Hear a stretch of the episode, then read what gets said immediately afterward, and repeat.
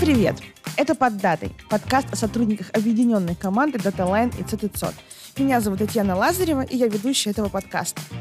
Заметили ли вы, что наши герои иногда говорят о том, что их хобби является каким-то спортом? Мы уже говорили про бег и легкую атлетику, про бильярд, а в прошлом сезоне мы обсуждали дайвинг. Сегодняшний выпуск продолжит спортивную линию, и в нем мы расспросим Дашу Покровскую, старшего специалиста по работе с клиентами, о ее недавно приобретенном увлечении – синхронном плавании. Даша, привет! Привет, Таня! Даша, расскажи, пожалуйста, нашим слушателям, как ты пришла в компанию и чем сейчас занимаешься? А, смотри, я пришла в компанию 4 года назад. Э, я работаю с нашими текущими клиентами в группе по работе с государственным сектором. А, пришла в компанию совершенно случайно. Э, просто откликнулась на вакансию на HeadHunter. Я такая прям просто залетела к вам и осталась надолго. А что тебя привлекло? Ведь 4 года, это, знаешь, по нашим современным меркам достаточно большой срок. А люди, я, мне кажется, никогда не перестану говорить, что это люди. Э, DataLine — это первая компания, а, в которой мне хотелось общаться. Ну, чтобы вы понимали, да, у меня никакого там айтишного бэкграунда нету, я никогда не работала с клиентами, и я пришла вообще как белый лист, абсолютно. И я помню, что я бегала по всем кабинетам в компании и просто узнавала информацию. Ну, у нас же тогда еще не было там ни наставничества, ничего. И просто спасибо большое. Я вот низкий поклон всем тем людям, которые меня не послали, вот, а помогли э, пройти этот путь и стать тем, кем я сейчас являюсь. Вот, спасибо вам большое, добрые, хорошие люди. Даже если вы не работаете в нашей компании. А, ну, то, что тебе нравится, понятно. А есть вещи, ну, которые смущают, подбешивают, сложности какие-то. Ну, слушай, всегда... Давай, все... раскрой нам слушай, все тайны. Там даже раскрывать нечего. Я такой человек очень увлекающийся, и когда начинается какая-то долгая рутина, меня это начинает очень сильно э, ну, у меня градус мотивации падает, и я все начинаю делать очень медленно и нехотя, и вот это мне не нравится, совсем не нравится, но что делать? Работа она такая, что-то нравится, что-то не нравится. Слушай, просто плюсов, э, их гораздо больше, чем минусов, поэтому тут даже, даже вот э, говорить не о чем. А как спасаешься от рутины? Давай лайфхак. А, хорошая музыка, э, в раскрою секрет, в период удаленки это может быть горячительные напитки, ну, бокал вина вечером, ты сидишь и заполняешь прекрасные отчеты. Потому что, нет, ну, на самом деле просто времени в течение рабочего дня может не хватать, ну, правда, да, и сесть, э, реально свести какой-то большой файл монотонно, э, очень тяжело. А так э, ты немножко расслабился, и все хорошо. Так даже лучше. У нас с тобой из всех твоих многочисленных хобби и увлечений очень интересная тема для беседы. Синхронное плавание. Как тебя вообще занесло в этот вид спорта? Слушай, меня не занесло в этот вид спорта. Ну, то есть я сама синхронным плаванием не занималась никогда. Вот. Но волей случая э, так получилось, что я помогаю нашей местной школе там э, в составе ну, не тренерского состава, а в организаторских таких каких-то мероприятиях устраивать соревнования и в том числе вот э, сужу э, маленьких девочек э, на пути там, их развития вот, в синхронном плавании. А год назад, нет, два года назад я искала студию по растяжке. Ну, мне захотелось для себя заниматься растяжкой. Я наткнулась на аккаунт нашего местного тренера, вот. Потом, когда я пришла в студию год назад, оказалось, что помимо студии растяжки у Полины есть еще студия синхронного плавания. Она, причем э, студия синхронного плавания такого, э, ну, довольно высокого уровня. Они входят э, в спортивные, все спортивные там клубы. Девочки, которые у нее занимаются, это призеры там и международных соревнований, и российских соревнований, и занимают там первые и вторые места по соревнованиям Московской области и Москвы. Ну, то есть такая высокая школа действительно подготовки девчонок. Вот, ну, собственно, вот так вот меня туда и занесло. Хорошо, ну вот э, сидишь ты в шпагате, и тут тебе прилетает приглашение. Даша, а не хочешь ли ты поволонтерить в детской школе синхронного плавания. Это прям так и было? А, слушай, на самом деле это примерно так и было. В общем, так бывает, э, что, ну, как правило, судьи приглашают. Ну, то есть это либо бывшие синхронистки, либо те, кто занимаются там синхронным плаванием, и так или иначе, ну, как правило, да, на соревнования. Но бывает так, что э, человек заболел, ну, там, прямо перед соревнованием, либо не успевает. И вот э, там в мне кажется, в э, августе прошлого года Полина говорит, Даша, мне очень нужны, мне очень нужны свободные руки, ну, потому что вот просто помочь, потому что ты же помимо того, что ты там судишь, ты же еще кучу всяких вещей делаешь, там, подписать грамоты, значит, там, не знаю, разложить, заказать эти медали. Ну, в общем, я просто не успевала, и девочка, которая ей до этого помогала, она переехала в другой город, и мне не получилось э, принять участие в этих там мероприятиях. Но я действительно было это интересно, и я решила посмотреть, прийти там на тренировки к девчонкам, ну и параллельно там организаторски помочь. Вот. Это очень-очень интересно, правда. Я ну и, собственно, я влюбилась, и я была там на четырех соревнованиях, ну и так параллельно помогаю Полине там в организации вот этой ее работы. А что именно тебя увлекло? Ну вот все, что я знаю о синхронном плавании, это смешные мемчики с очень странными выражениями лица синхронисток. Я скажу, что, что меня очень сильно э, привлекло. Я попала на тренировку девочек, которые 4-5 лет, вот такие совсем малыши, которые еще не умеют плавать. Они пришли первые, ну, там, первые занятия.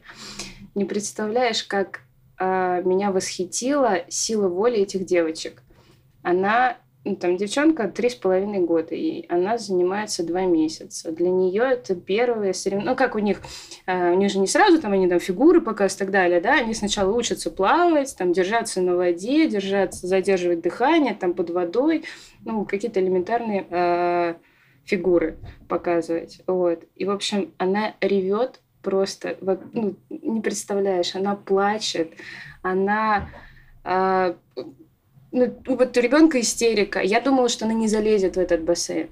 Просто проходит две минуты, с ней разговаривает тренер, ну, второй тренер, да, и девочка лезет, вся в слезах все равно лезет в этот бассейн и показывает все фигуры на отлично.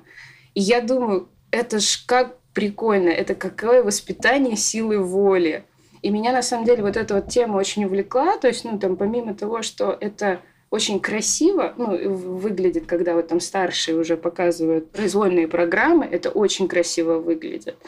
А меня вот этот процесс воспитания детей, да, вот воспитание в них э, такого э, ну, какой-то вот дисциплины, э, преодоления трудностей, ну, не знаю, какого-то характера, да, меня очень сильно это прям захватило, и я, в общем, там и осталась. вот. А сколько вообще тебе времени и что тебе потребовалось, чтобы стать судьей, чтобы ты могла судить и понимала, вот здесь ошибка, вот здесь не ошибка, вот здесь правильно, вот здесь какая-то сейчас факап какой-то был. Вот э, как, тебе дали учебник, там, не знаю, дали какие-то видеокурсы. Раз ты сама, ну, как бы, да, через себя не пропустила, как обычно, да, вот спортсмен становится судьей, он там э, сам пробовал, пробовал, э, хорошо все понял, хорошо все знает, почти профессионально, и пошел судить. Ну, вот тут понятно. А расскажи про свой путь. А, слушай, это, наверное, ну, это стоит начать с того, что я просто пересмотрела, мне кажется, миллиарды вот видео именно синхрон, ну, как выступать синхронистка. Причем у синхронисток же есть, э, ну, есть произвольная программа, а есть э, техника. То есть они показывают отдельные фигуры перед э, жюри, ну, перед, перед судьями. Вот. И когда ты судишь произвольную программу, это это вообще, это очень сложно. Ну, то есть это сложнее. Ну, тут, тут э, я просто расскажу, да, чем отличается. Когда ты видишь фигуру, ну, ты примерно понимаешь, как она должна исполняться. То есть я там посмотрела ролики, там еще раз спросила там у Полины, говорю, Полина, как правильно делать? Она говорит, ну, вот так, есть такие критерии, то есть вот ну, в разных фигурах, их же там тоже целая куча там. Причем названия у всех такие разные, там, цветок, барракуда, что-то балетная нога, там, ну, в общем, каких, каких только нет. А когда ты судишь произвольную программу, ну, тут, э, тут все понятно, да, ты э, смотришь, фигура выполнена правильно, там, без наклонов, там, без э, ну, там определенный уровень, когда девочки должны выныривать из воды. То есть у них ну, когда правильно делается фигура, да, вот она находится там, сама тело не под водой, но она должна быть по пояс, вот, ну, то есть насколько она должна быть высунута, не должна касаться там дна бассейна, ну, в общем, все, все, все. Это просто оценить, потому что ты смотришь только на нее, но когда идет там а, произвольная программа, либо дуэты, либо уже командные выступления по 8 человек, это очень сложно. Жюри разделяется на две группы по, ну, стандартно обычно по 5 человек, но в маленьких закрытых каких-то соревнованиях там 3 допускается. И судят, э, каждая группа судит отдельно. Одна судит технику, вторая судит артистизм. То есть это все э, там костюмы, музыка, э, там, не знаю, их выход, вот этот вот первый, когда они там только стоят на на бортике. И это очень сложно, потому что ты не знаешь, э, на кого обратить внимание, э, а вдруг ты что-то... И это же какая, представляешь, какая ответственность. То есть, а если ты сидишь как-нибудь под углом, и тебе показалось, что она завалила фигуру, а она, может быть, не завалила просто из-за того, что ты смотришь по-другому, ты снижаешь ей балл. Вот это, конечно, очень большая ответственность. Я так волновалась. Я, я говорю, перед первыми соревнованиями, когда меня попросили вот просто поприсутствовать, а я еще понимала, что это дети маленькие, ну, прям совсем маленькие. И я вообще, я не знаю, я, мне кажется, два дня не спала, переживала, хотела отказаться. Мне было так страшно. Вот. Но ничего, все прошло хорошо, и, в общем-то, я там с детьми познакомилась, с этими. Еще же есть момент, э, когда они на тренировке одни, а во время соревнований, во время каких-то да, выступлений они вообще могут все запороть. То есть ты знаешь, что этот ребенок отлично делает все фигуры, ты от него ожидаешь вот этого, а он такой раз и там ногу завалил, или там не, не довертелась она там в воде. И ты ну, в этот момент ты не знаешь, что вроде как снижать не хочется, потому что ты знаешь, что она может, а с другой стороны, это ведь соревнование. Ну, она должна к этому быть готова. А если какие-то ну, большие соревнования? И это, блин, ну это тоже очень интересный такой психологический момент. И наверняка членам жюри нельзя подойти и успокоить плачущего ребенка, который завалил какую-то фигуру. Жюри вообще входит отдельно, ну то есть синхронистки же не постоянно находятся в бассейне, да, у них они находятся в раздевалке. То есть э, обычно вход там для жюри и вход для синхронисток Э, обязательно отдельно.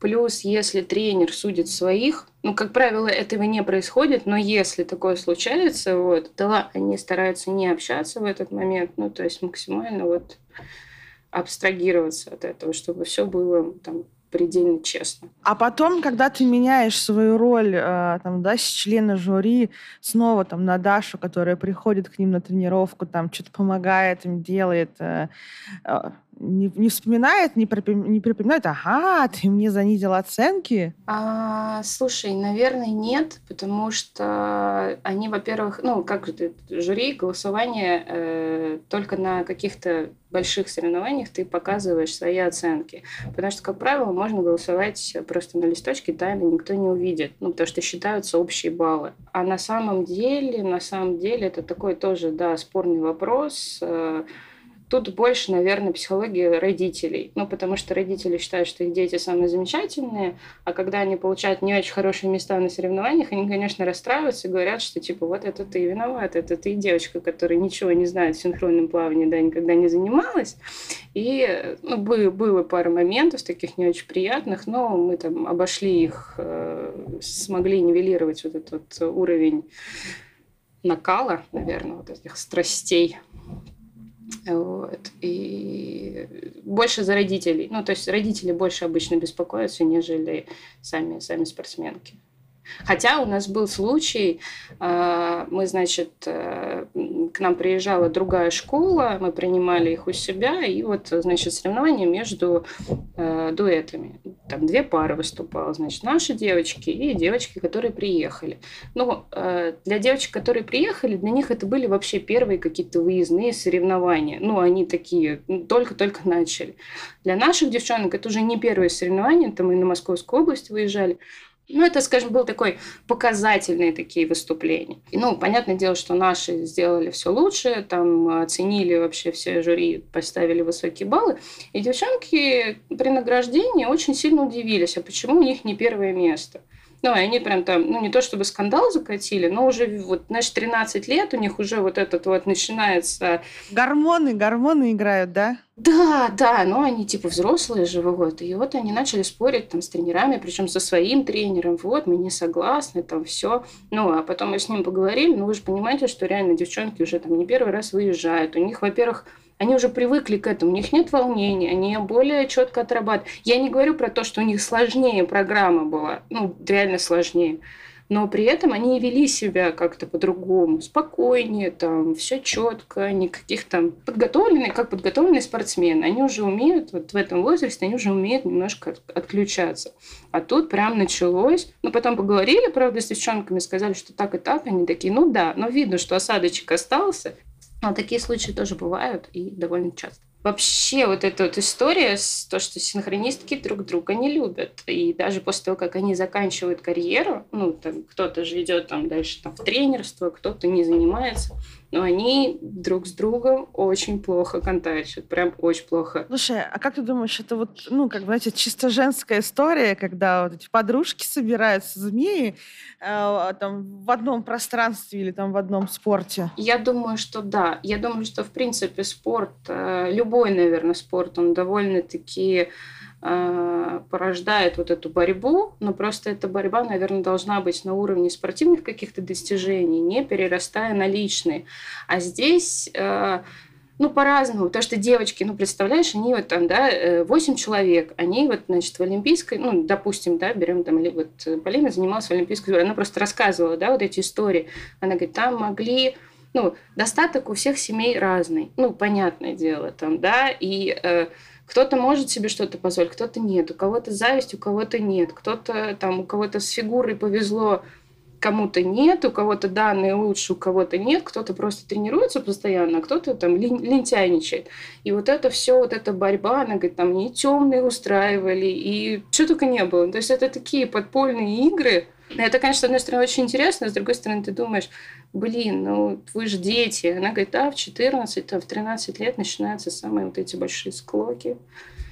Вот, когда непонятно, чем это закончится. Что мы поговорили про женские команды. И тут для меня вопрос, знаешь, открытие для самой себя. А мужское синхронное плавание бывает?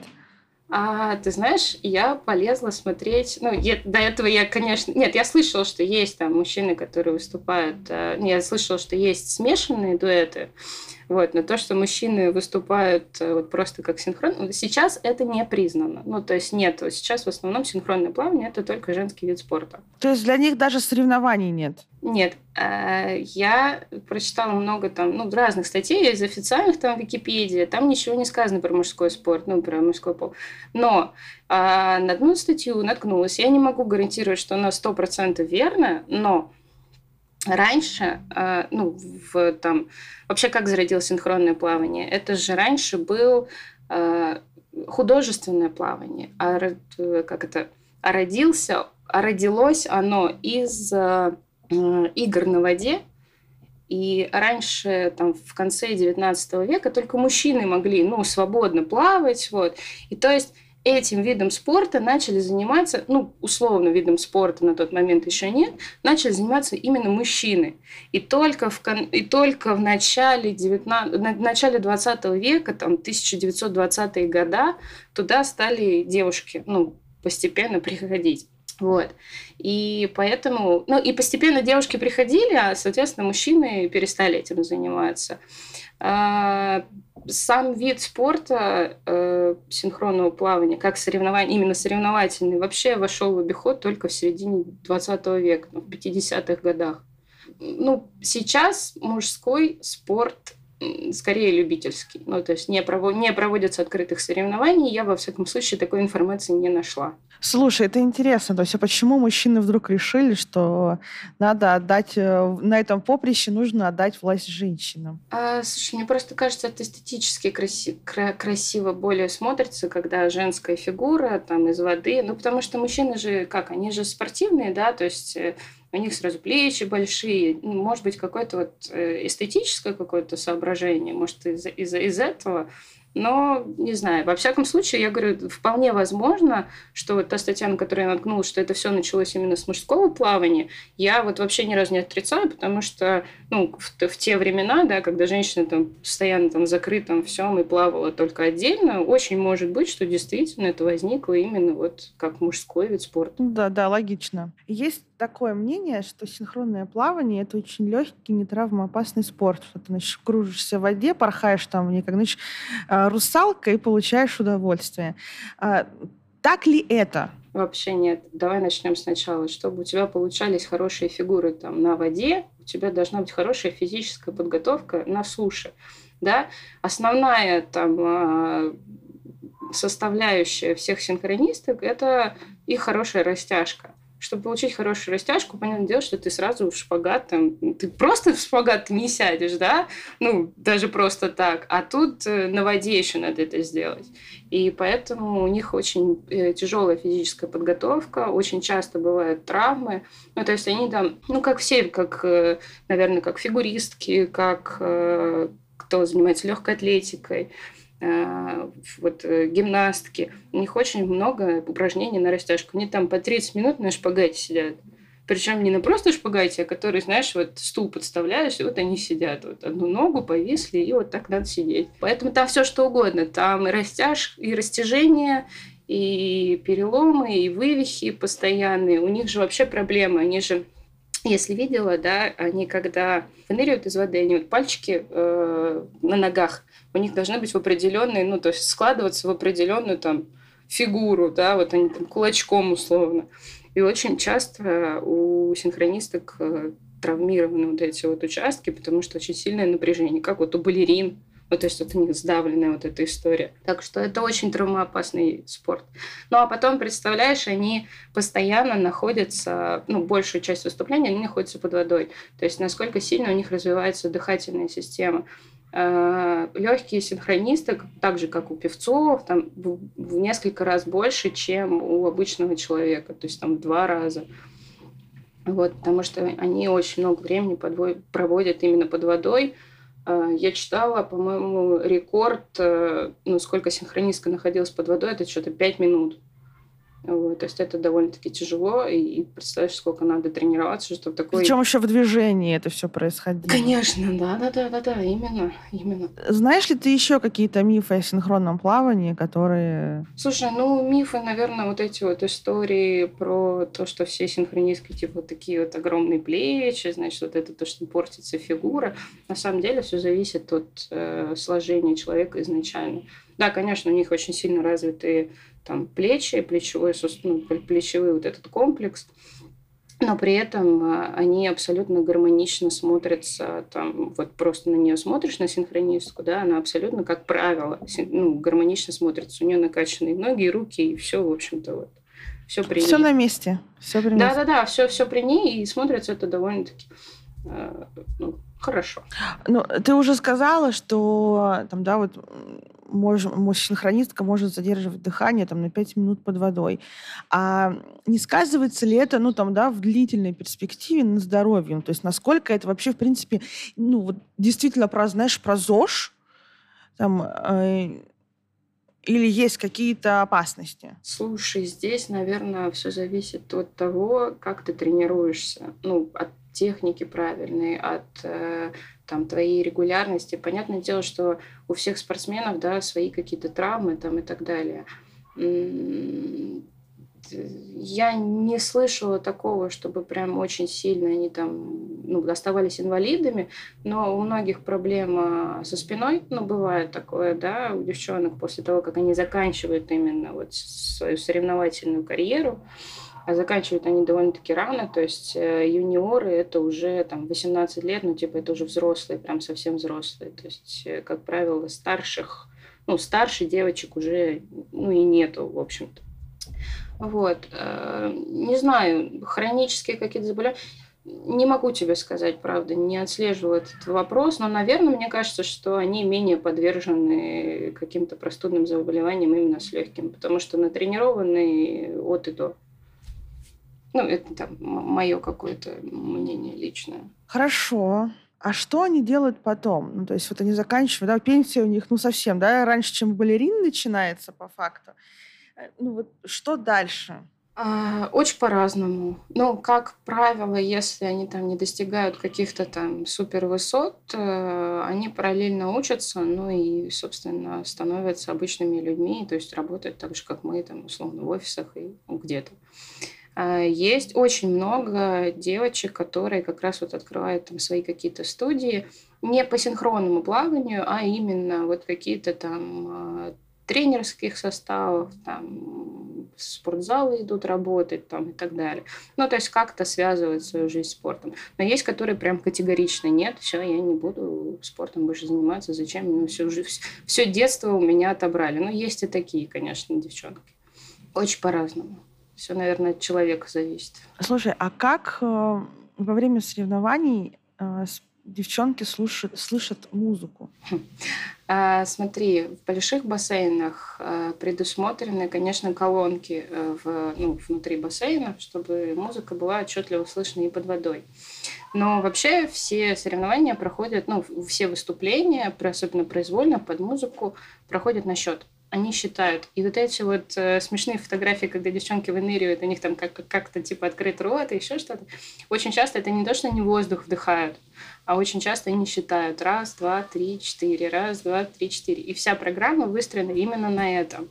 А если в бассейне нет, ну, нет возможности поставить колонку внутрь, ну, музыка, конечно, очень громкая, но все равно под водой ты ее так сильно не слышишь. Я сама пробовала, и ну, большая часть теряется. Вот. А у трени... ну, когда тренируются, есть такая большая металлическая палка, и по ней стучат маленькая металлическая палка. Она погружается ну, почти полностью в воду, и вот тренер стоит и отбивает им ритм, чтобы они четко запоминали, какое движение, когда им надо там, выполнить. То есть по факту все чисто на памяти, да? У тебя нет ассоциативной привязки ну, к какому-то музыка... ну, части, да, в, э, музыки, которая есть, и тебе нужно все запомнить. Абсолютно. Они все считают еще взрослые уже перестают, видимо, они начинают считать вот про себя, а вот дет, детки, когда вот произвольная какая-то программа, когда они совсем маленькие, они прям выныривают, и раз, два, три, ну прям вот видно, что она считает губами, то есть вот для нее это да. Я помню, что у них есть специальная как да-да-да, этот э, прищепка, прищепка для, для на да. нос, да, а уши, они как-то защищают? А, на самом деле большинство нет, но у кого какие-то проблемы, ну, всякое же бывает. Да, есть же, продаются тоже такие затычки, вот, но это только если ты там э, с, вот фигуры показываешь, потому что на программе произвольной считается, что это не очень хорошо, потому что ты можешь не слышать там, музыку, либо не можешь слышать, когда вот эти вот удары по металлической палкой, когда тебе тренер отбивает.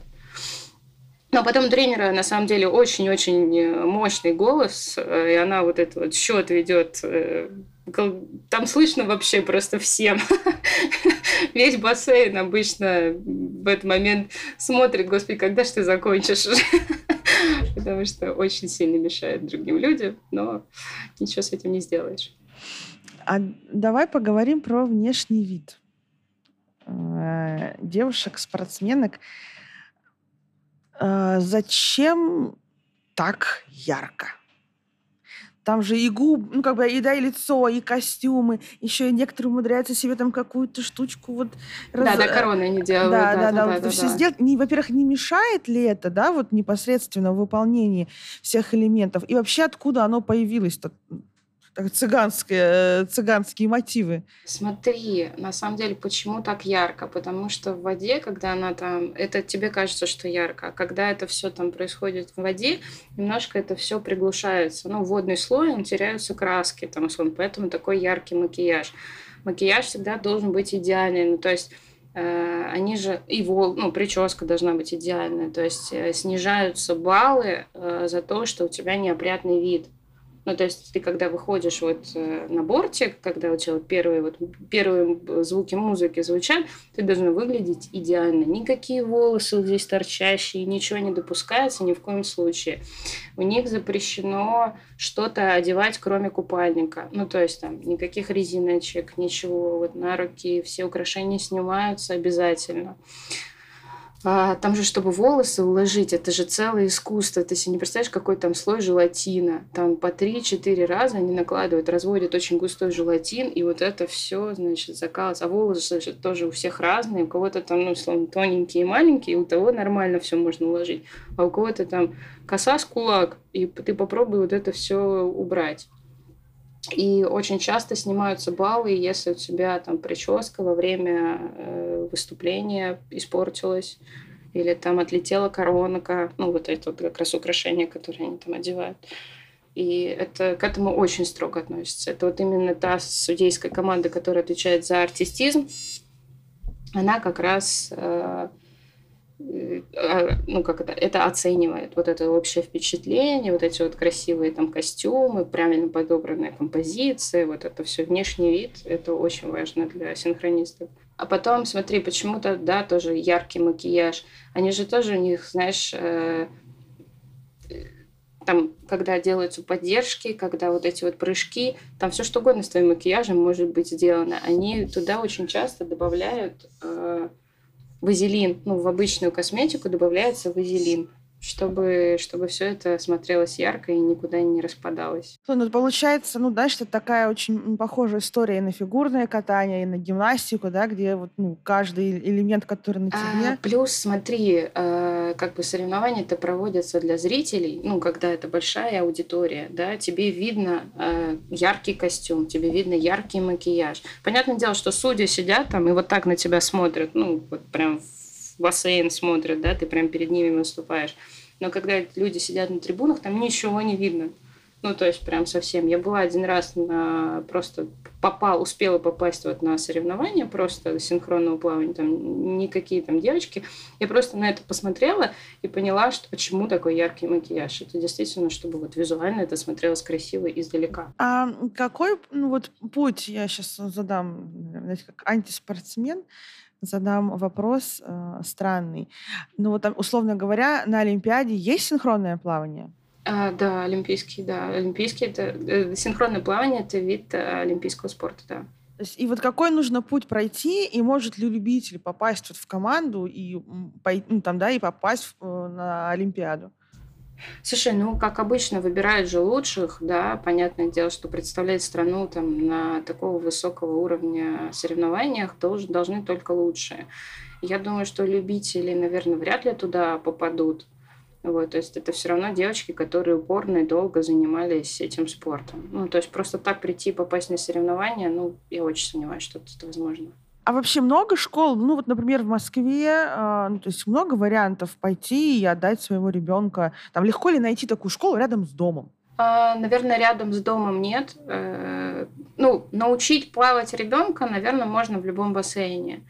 Но если ты хочешь заниматься именно таким серьезным, ну, уже серьезно заниматься таким спортом, то, наверное, стоит посмотреть, э, чтобы там тренерский состав э, там, школы был соответствующий. У нас девчонки ездят там и из Королева, и там, ну, из близлежащих городов, то есть все равно тратят время на то, чтобы приехать, потому что ну, школы синхронного плавания достаточно, но другое дело, что э, тренерский состав не всегда удовлетворяет там, высоким требованиям. Хорошо. А как часто проводятся соревнования, если сезонность вообще в этом спорте? Ну, вот если бы мне было интересно пойти и посмотреть, легко ли я могу попасть на такие соревнования, там это можно загуглить, купить билеты или что-то еще? А, слушай, можно, ну то есть да, действительно можно загуглить и посмотреть. Есть открытые соревнования, есть закрытые соревнования. Понятное дело, что на закрытые это вряд, тебя вряд ли там как-то пустят. Но а сейчас вообще очень тяжело попасть на какие-то соревнования, потому что ну, в связи с этой ковидной историей очень сильно ограничивают. То есть в основном, когда проходят какие-то соревнования, это только тренерский состав и те, кто помогают, э, вот, ну, организаторы самих мероприятий. То есть, как правило, даже родителей не пускают на, ну, вот там родственников не пускают на выступление. То есть они сидят, спокойно себе ждут там детей в раздевалках, в общем, ну, где-то не пускают, чтобы вот не создавать вот этих вот ограничений. Я надеюсь, что когда-нибудь это закончится, и мы сможем ходить э, прекрасно любоваться на такие прекрасные вещи. А по поводу возраста входного в этот спорт. Как ты считаешь, ну, то есть единственный шанс начать с детства, закончить в 20 лет, выйти на пенсию, или есть там какие-то варианты, не знаю, вот в 30 лет человек такой сидел, сидел в офисе, такой, вот, блин, хочу заняться синхронным плаванием, и пошел, и добился там каких-то успехов. Слушай, я про такое, конечно, не слышала, но, но мы, куда мы ходим на занятия, у нас там образовалась определенная группа, мы своего тренера очень сильно подбиваем, чтобы она организовала взрослую группу по синхронному плаванию. Так что если ты когда-нибудь когда-нибудь услышишь про этих самых возрастных синхронисток, это будем мы. Нет, мне кажется, что все-таки этим надо заниматься как любым там спортом, если ты хочешь серьезных каких-то вот э, добиться успехов, надо заниматься прям вот с детства. Ну, или в каком-то там юношеском возрасте. Понятное дело, что в 30 лет ты уже... Ну, тебя вряд ли куда-то возьмут. Ну, серьезно, это ж... Это очень-очень какой-то я про такие случаи не слышала не, не читала. А вот, э, например, знаешь, я вот э, теоретически как родитель понимаю, почему я могу там, решить отдать ребенка на фортепиано. Даже, наверное, на баян, э, прости господи. А, ну, просто плавание, ну, какой-то там еще, да, спорт, гимнастика, не гимнастика. Ну, вот вот о чем э, как, какую информацию нужно проанализировать, чтобы понять, что вот нужно отдавать ребенка в синхронное плавание. С чего начать, как вообще дать ему попробовать, он же сразу не поймет, что это такое, да, и с чем это едят. Результат очень отложенный. Слушай, здесь на самом деле э, очень много играет роль э, то, как ты ребенку это преподнесешь. Ну вот у нас не так давно девочка, с которой там мы занимаемся, да, она свою дочку, ей уже там 6 лет, ну это, это уже взрослые, ну то есть это уже такая взрослая категория э, она решила отдать ее вот синхронное плавание. Ну, она как к ней подошла? Она говорит, хочешь попробовать? Она говорит, а что это такое? Вот она пришла, значит, с ней э, на тренировку.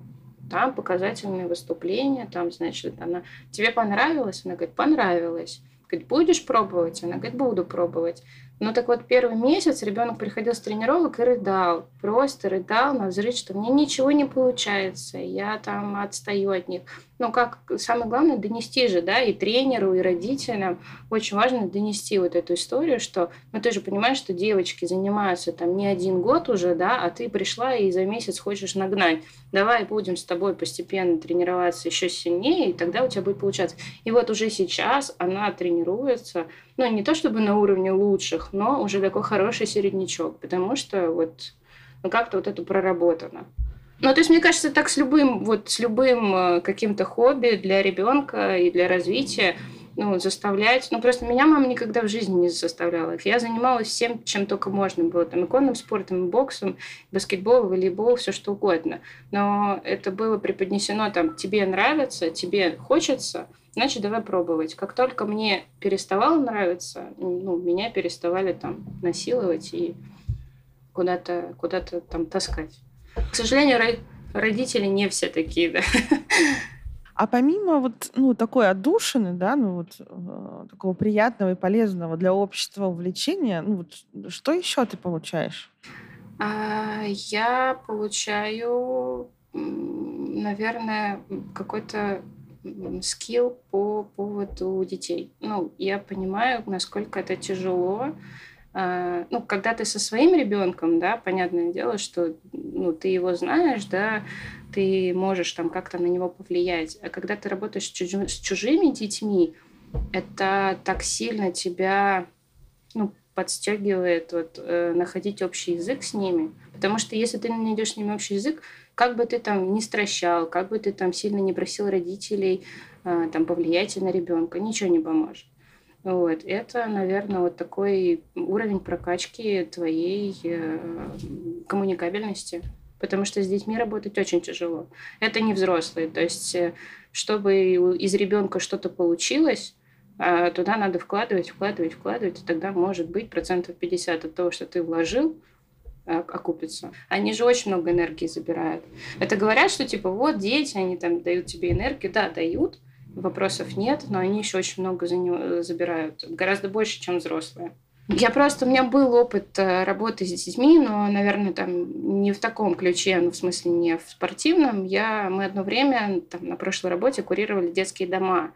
И мы там периодически приезжали там, с какими-то вещами, подарками там, и так далее. И я просто понимаю, как тяжело с такими, ну, вообще с детьми работать. А с такими детьми вообще тяжело работать, которые... Я поддержу, я в начале карьеры своей в Москве работала в детской образовательной компании. Ну, естественно, там в школу уходили на каникулы. Ну, и у нас вся активная деятельность сворачивалась, ну, потому что дети, конечно, не хотели ходить никаким репетитором. А летом хотелось гулять, э, прыгать, веселиться и встречаться с друзьями. И, ну, чтобы как-то поддержать бизнес, у нас в компании была услуга, на лето мы вывозили детей в детский лагерь образовательный, и вожатыми были сотрудники компании. И вот черт меня дернул э, попробовать эту историю, да.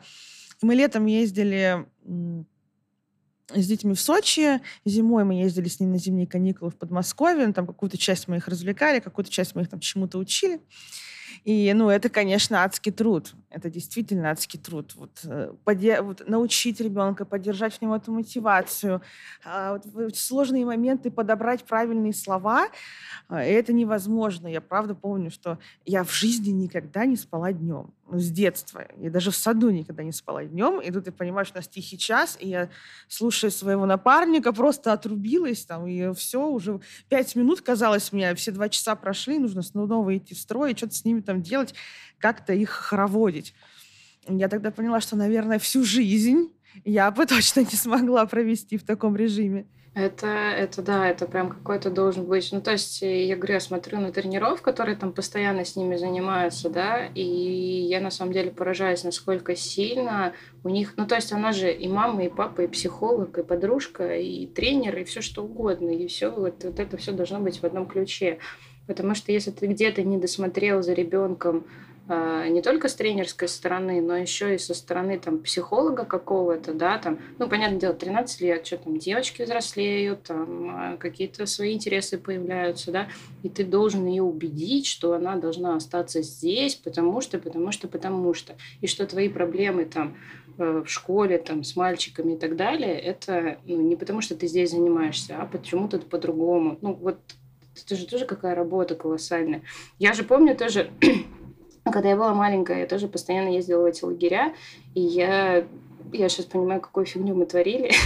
И, наверное, вожатым бы я точно никогда не хотела быть, потому что это очень тяжело.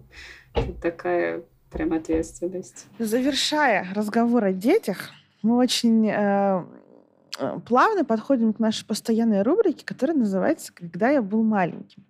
И мне, в ней мы просим гостя рассказать какую-нибудь историю, она может быть смешной, грустной, стыдной или какую-то историю, которой ты гордишься с самого начала твоей карьеры. Есть ли у тебя такая? Карьеры вообще или карьера конкретно в компании? Ну, как тебе э, удобно, как тебе интересно? Слушай, я даже не знаю. У меня прям... Как-то я не готовилась к этому вопросу. Да-да, он всегда спонтанный, чтобы не, очень, нельзя очень, было что-нибудь очень там спонтанный. Слушай, наверное, я хочу рассказать, да, эту историю, когда у нас там один из наших клиентов, э, ну, он просто лег. Ну, все, сервис остановился, мы ничего не могли с этим сделать. Э, перезагрузить сервис — это дополнительное согласование, там, если без согласования, это дополнительные штрафы. И я помню, когда мы до двух часов ночи э, с ребятами сидели и думали, ну, как сидели, я просто осталась с ребятами, потому что мне, ну, мне не хочется их бросать, да, там, там Тёма Ходырев, там, Коля Паршин, Эдик Бавижев, э, Женька Степанович тогда работал, Ванька Тужилов. Мы сидим, они там, значит, мозгуют, а я просто, знаешь, в уголок забила. уголок забилась, не мешала их мозговому штурму. Вот. И это была пятница. Это была пятница, и мы из, с работы вышли в 2 часа ночи. И мы выходим, и я просто понимаю, ребят, поехали в бар. И мы поехали, потом еще и накатили. Вот, наверное, такую историю я больше всего помню, потому что она такая очень красочная очень показательная. Так что спасибо, что у нас такая команда. Вот что мне хочется сказать к этому ко всему. Это правда, это правда. Спасибо тебе большое за нашу беседу. Мне понравилось, мне интересно. Теперь я буду не только мемчики смотреть про синхронисток, но и сами соревнования. Да, обращай внимание да, на, на то, как девочки все это делают. Это очень красиво, это очень э, интересно, и очень сложный вид спорта, на самом деле. Вот, я рада, что тебе понравилось, э, рада, что ты согласилась послушать меня, такую не спортсменку. Вот. Все, спасибо вам, девчонки, большое. Был седьмой эпизод второго сезона подкаста «Под датой». Сегодня я, Таня Лазарева, любовалась синхронностью артистического плавания с Дашей Покровской. Подписывайтесь на подкаст в любом удобном приложении. Предлагайте героев для следующих выпусков и не забывайте писать нам отзывы в iTunes и в чат веселенцев. Наши коллеги – невероятно интересные люди. Помните об этом. До встречи в следующем выпуске. Пока!